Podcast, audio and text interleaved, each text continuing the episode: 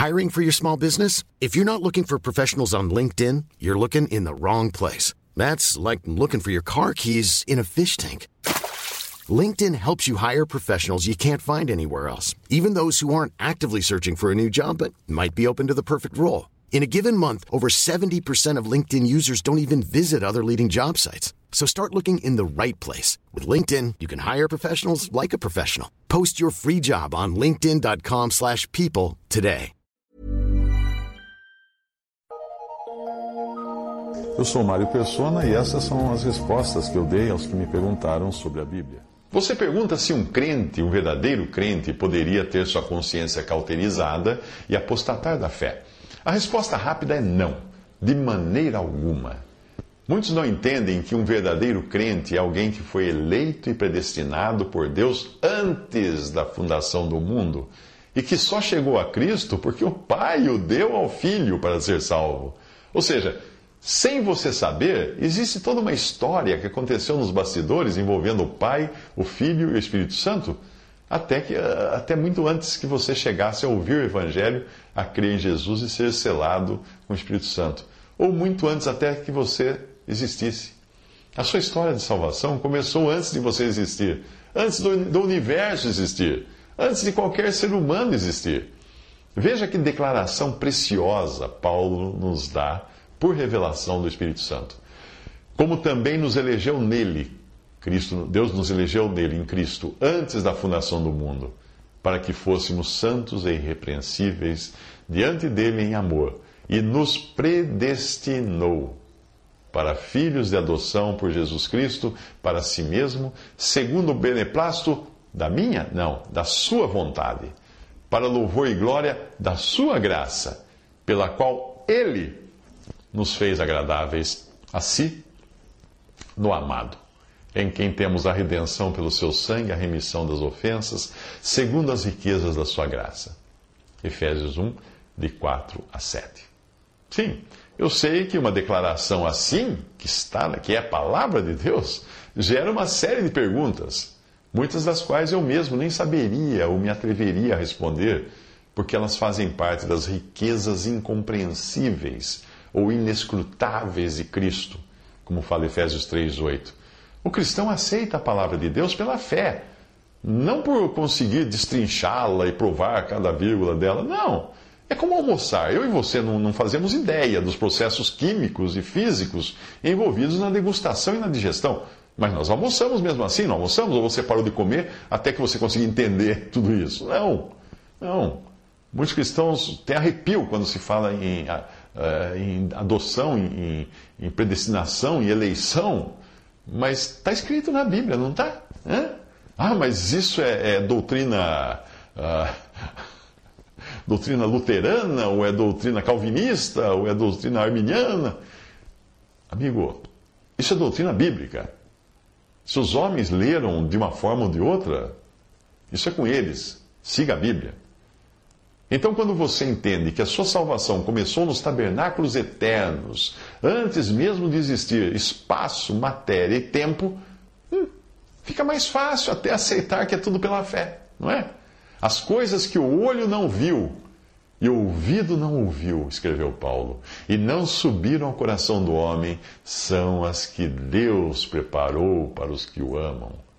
1 Coríntios 2,8, 2,9, versículo 9. Todo o que o Pai me dá virá a mim, e o que vem a mim de maneira nenhuma o lançarei fora, disse Jesus. Vou repetir para você. Todo o que o Pai me dá virá a mim, e o que vem a mim de maneira nenhuma o lançarei fora. Ok? Ninguém pode vir a, vir a mim, Jesus continuou, se o Pai que me enviou o não trouxer. Vou repetir. Jesus falou: Ninguém pode vir a mim se o Pai que me enviou o não trouxer. Então você foi levado a Cristo. E eu o ressuscitarei no último dia. João 6, 37, versículo 44. Eu acredito que essas passagens sejam suficientes para uma alma simples entender que a sua salvação não foi uma escolha da sua parte. Embora em algum momento ele disse sim a Deus, mas Deus já estava lá. Foi uma escolha de Deus. Mesmo porque do homem natural é dito que não há ninguém que entenda, não há ninguém que busque a Deus. Romanos 3:11. Então, quando alguma partícula qualquer da palavra de Deus alcançou os seus ouvidos, o Espírito Santo lhe capacitou a ouvir, de sorte que a fé é pelo ouvir e ouvir pela palavra de Deus, fala Romanos capítulo 10, versículo 17. Se você deixou de ser um morto em delitos e pecados aos olhos de Deus e passou a ansiar por salvação algum dia, isso foi por ter nascido do alto, nascido de Deus, pelo Espírito e pela água da palavra. É disso que Jesus fala a Nicodemos no capítulo 3 de João. água ali não é batismo, hein, por favor, é água da palavra, como fala em Efésios 5. Assim você foi, ali foi, você foi capacitado a sentir o peso dos seus pecados, a clamar por perdão. Você então ouviu o evangelho claro que se resume em Cristo morreu, Cristo ressuscitou, Cristo subiu ao céu e Cristo voltará, e então você creu e recebeu o selo do Espírito Santo, que é a garantia da sua redenção, da sua salvação. Cristo, em quem também vós estáis, depois que ouvistes a palavra da verdade, o evangelho da vossa salvação, e tendo nele também crido, fostes selados com o Espírito Santo da promessa, o qual é o penhor da nossa herança, a garantia para a redenção da possessão adquirida, para louvor da sua glória. Efésios 1, de 13 a 14. Eu achei importante dar a você este preâmbulo meio longo, não é? Porque existem muitos cristãos que acreditam que podem perder a salvação se não perseverarem, se não fizerem qualquer coisa, não for à igreja, não fizer isso, não der o dízimo, não fazer aquilo. Uh, ou seja, eles, eles creem no evangelho de que só é salvo quem merecer ser salvo. Isso não é evangelho. Isso não é uma boa notícia. Ora, se nós fizermos qualquer, se nós fizermos qualquer coisa para obter ou manter a nossa salvação, a salvação já não é mais por graça, mas é por esforço, por mérito. Se isso ficou bem claro para você, passamos para a sua dúvida, que é saber se um crente genuíno poderia apostatar da fé. Se não ficou, volte a fita, comece de novo, escute tudo outra vez, até que fique claro para você. Senão você não vai aproveitar daqui para frente. Pedro, no segundo capítulo de sua segunda epístola, falava de apóstatas em especial daqueles que se posicionam como líderes na cristandade, sem nunca terem realmente se convertido a Cristo, mas que assumiam tal posição para satisfazer a própria carne. Está surpreso? Você acha que alguém que põe um título de pastor antes do nome, ou de apóstolo antes do nome, ou de bispo antes do nome, ou de profeta antes do nome, é, todos são salvos? Não! Não. Se, senão, como é, que, como é que existe joio e trigo, como o Senhor Jesus alertou, não é? Veja o que Pedro escreve. Assim como no meio do povo surgiram falsos profetas, ele está falando de Israel, assim também haverá entre vós, igreja agora, falsos mestres, os quais introduzirão dissimuladamente heresias destruidoras, até o ponto de renegarem o soberano Senhor que os resgatou trazendo sobre si mesmos repentina destruição. 2 Pedro 2, versículo 1. Repare que eles se introduziram entre os verdadeiros cristãos para disseminar heresias destruidoras. Quando você lê até o ponto de, de renegarem o soberano Senhor que os resgatou, entenda que isso é no sentido de Jesus ter pago por seu resgate também, apesar de eles mesmos nunca terem se beneficiado disso. É como quando um governo paga o resgate de 10 reféns que foram sequestrados pela guerrilha. Aí, quando, quando os soldados do governo vão buscar esses reféns que agora estão soltos, só encontra oito ou nove. Por quê? Pagou o resgate de todos, sim, mas um ou dois decidiram ficar morando com os guerrilheiros, se apaixonaram por alguém lá. O governo os resgatou com um montante pago, também por eles, mas eles não quiseram aceitar a, a, a libertação. O dinheiro não vai ser devolvido. Pedro continua dizendo que muitos seguirão as suas práticas libertinas e por causa deles será infamado o caminho da verdade, ou seja, será, será tornado em má fama o caminho da verdade. 2 Pedro 2,2. Acaso não é isso que mais se vê nos nossos dias, a difamação do caminho da verdade? Fale do evangelho da graça de Deus a algum incrédulo e ele vai jogar na sua cara toda a sordidez praticada por esses falsos mestres e pregadores de prosperidade, ávidos por riquezas e prazeres da carne. Quando você fala do Evangelho hoje para alguém, a pessoa fica olhando, tentando imaginar se você é o, o, o esperto salafrário que pede dinheiro ou você é o tonto que dá. Porque ela vai, o incrédulo vai colocar você numa dessas duas categorias, porque é isso que ele vê na TV. Hoje é difícil apresentar a verdade a pessoas que acham que a mensagem pura do Evangelho seja a mesma coisa que aquela manipulação desses pregadores do rádio, da TV e dos velhos cinemas transformados em igrejas.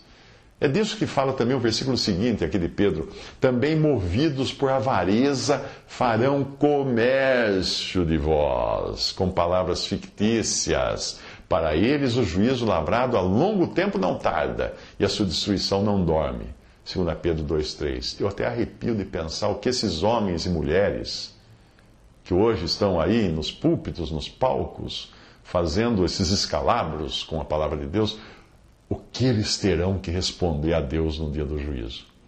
Porque, depois de falar do juízo que lhes espera, Pedro volta ao assunto do que é realmente o interesse desses homens e mulheres também, que nada têm de misericórdia cristã, mas querem apenas comer a gordura das suas presas para satisfazer as suas imundas paixões, como ele chama Pedro, como Pedro chama.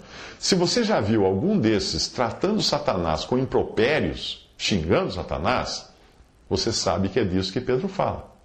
Sim, veja o que Pedro fala. Especialmente aqueles que, seguindo a carne, andam em imundas paixões e menosprezam qualquer governo, qualquer autoridade. Atrevidos, arrogantes, não temem difamar autoridades superiores. E inclua aí como autoridades superiores os anjos também. Porque Deus deu autoridade aos anjos.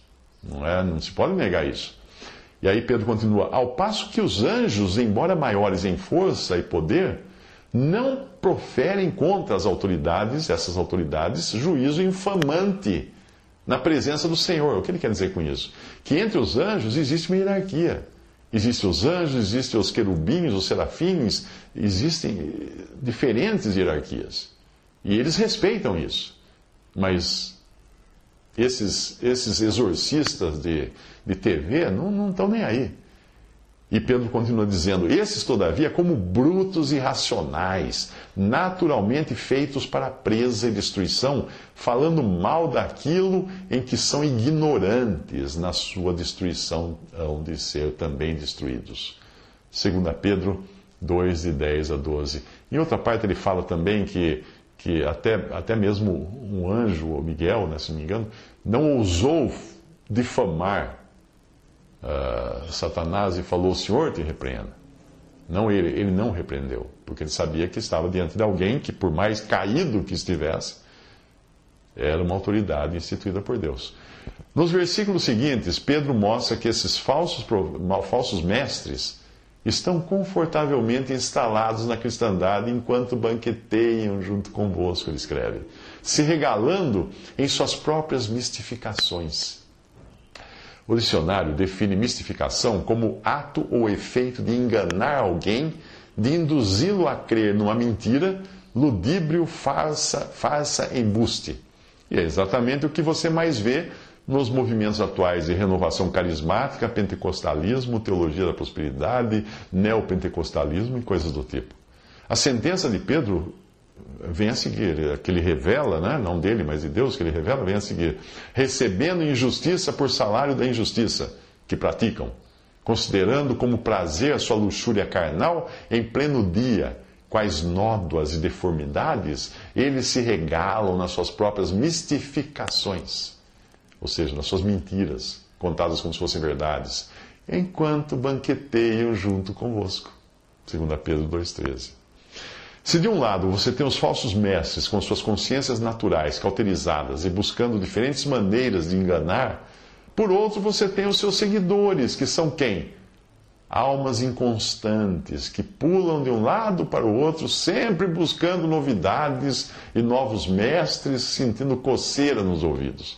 Pedro descreve os falsos mestres como tendo os olhos cheios de adultério insaciáveis no pecado, engodando almas inconstantes, tendo o coração exercitado na avareza, Filhos malditos, abandonando o reto caminho, se extraviaram seguindo pelo caminho de Balaão, filho de Beor, que amou o prêmio da injustiça, recebeu, porém, castigo da sua transgressão, a saber, um mudo animal de carga, falando com voz humana, refreou a insensatez do profeta.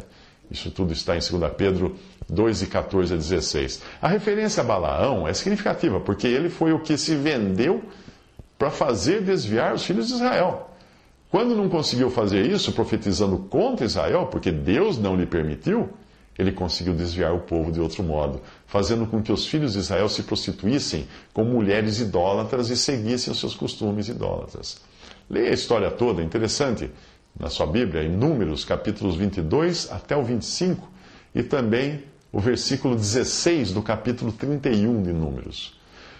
Mais uma vez, Pedro fala dos que o seguem agora que são pessoas encantadas e atraídas pelas palavras jactanciosas de vaidade desses homens. Você já viu como esses pregadores se jactam de serem os maiores, os mais ricos, os mais capazes, os mais poderosos? Já viu isso? As suas técnicas de manipulação são escravizadoras. E por isso eles conseguem oprimir e manter, e manter nas suas algemas, os, nas suas algemas, os que lhes dão ouvidos. Esses tais, continua Pedro escrevendo, são como fontes sem água, como névoas impelidas por temporal. Para eles está reservada a negridão das trevas. Porquanto, proferindo palavras jactanciosas de vaidade, ou seja, eu sou, eu faço, eu aconteço, engodam com paixões carnais por suas libertinagens aqueles que estavam prestes a fugir dos que andam no erro, prometendo-os liberdade quando eles mesmos são escravos da corrupção pois aquele que é vencido fica escravo do vencedor. 2 Pedro 2, 17 e 19. E agora Pedro fala de uma característica deles, que é a de terem conhecido o Senhor, mas nem por isso terem se convertido ao Senhor de fato. Conhecimento é algo que se adquire estudando e armazenando informação no cérebro. Porém, a verdadeira fé é obra do Espírito de Deus no coração, na alma, como eu expliquei até no começo, do depois de um novo nascimento acontecer. Né? Vamos à passagem onde Pedro fala isso. Portanto, se depois de terem escapado das contaminações do mundo mediante o conhecimento do Senhor e Salvador Jesus Cristo, se deixam enredar de novo e são vencidos, tornou-se o seu último estado pior que o primeiro, pois melhor lhes fora nunca tivessem conhecido o caminho da justiça do que após conhecê-lo, volverem para trás, apartando-se do santo mandamento que lhes fora dado. Com eles aconteceu o que diz certo adágio verdadeiro: o cão voltou ao seu próprio vômito, e a porca lavada voltou a revolver-se no lamaçal. 2 Pedro 2, 20 a 22. Depois de uma descrição assim, tão explícita, tão gráfica, você já deve ter percebido que um apóstata jamais seria alguém que um dia foi salvo de verdade por Cristo, porque um verdadeiro, verdadeiro crente jamais irá apostatar, já que ele é nascido do alto, é nascido de Deus. Nada pode mudar essa nova posição que ele tem agora de filho de Deus. Ele não pode deixar de ser filho hoje e voltar a ser filho amanhã. Não, nada pode invalidar o sangue que limpou os seus pecados. Um apóstolo, por outro lado, é alguém que apenas conheceu a verdade no seu cérebro, mas não creu no seu íntimo. Para este, sim, existe a possibilidade de apostatar ou abandonar a verdade, já que ela nunca foi realmente dele. Ele nunca teve a verdade no seu coração. Outra característica deles é a de pregarem e praticarem tantas mentiras que eles acabam acreditando nelas, o que pode ser descrito como uma cauterização da consciência.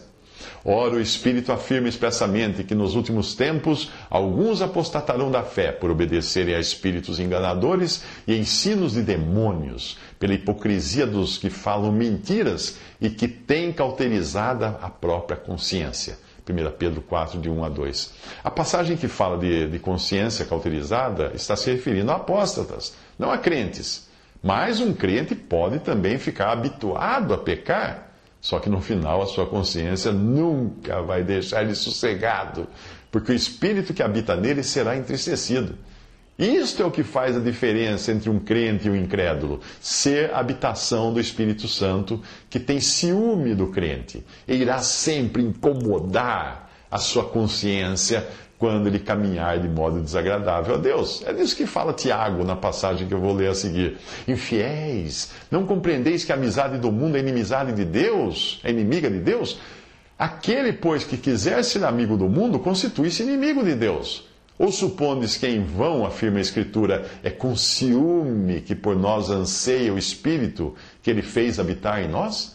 Antes, ele dá maior graça, pelo que diz: Deus resiste aos soberbos mas dá graça aos humildes. Sujeitai-vos, portanto, a Deus, mas resisti ao diabo, e ele fugirá de vós. Chegai-vos a Deus, e ele se chegará a vós outros. Purificai as mãos, pecadores, e, vós que sois de ânimo dobre, limpai o coração, afligi-vos, lamentai, chorai, converta-se o vosso riso em pranto, a vossa alegria em tristeza, humilhai-vos na presença do Senhor, e ele vos exaltará.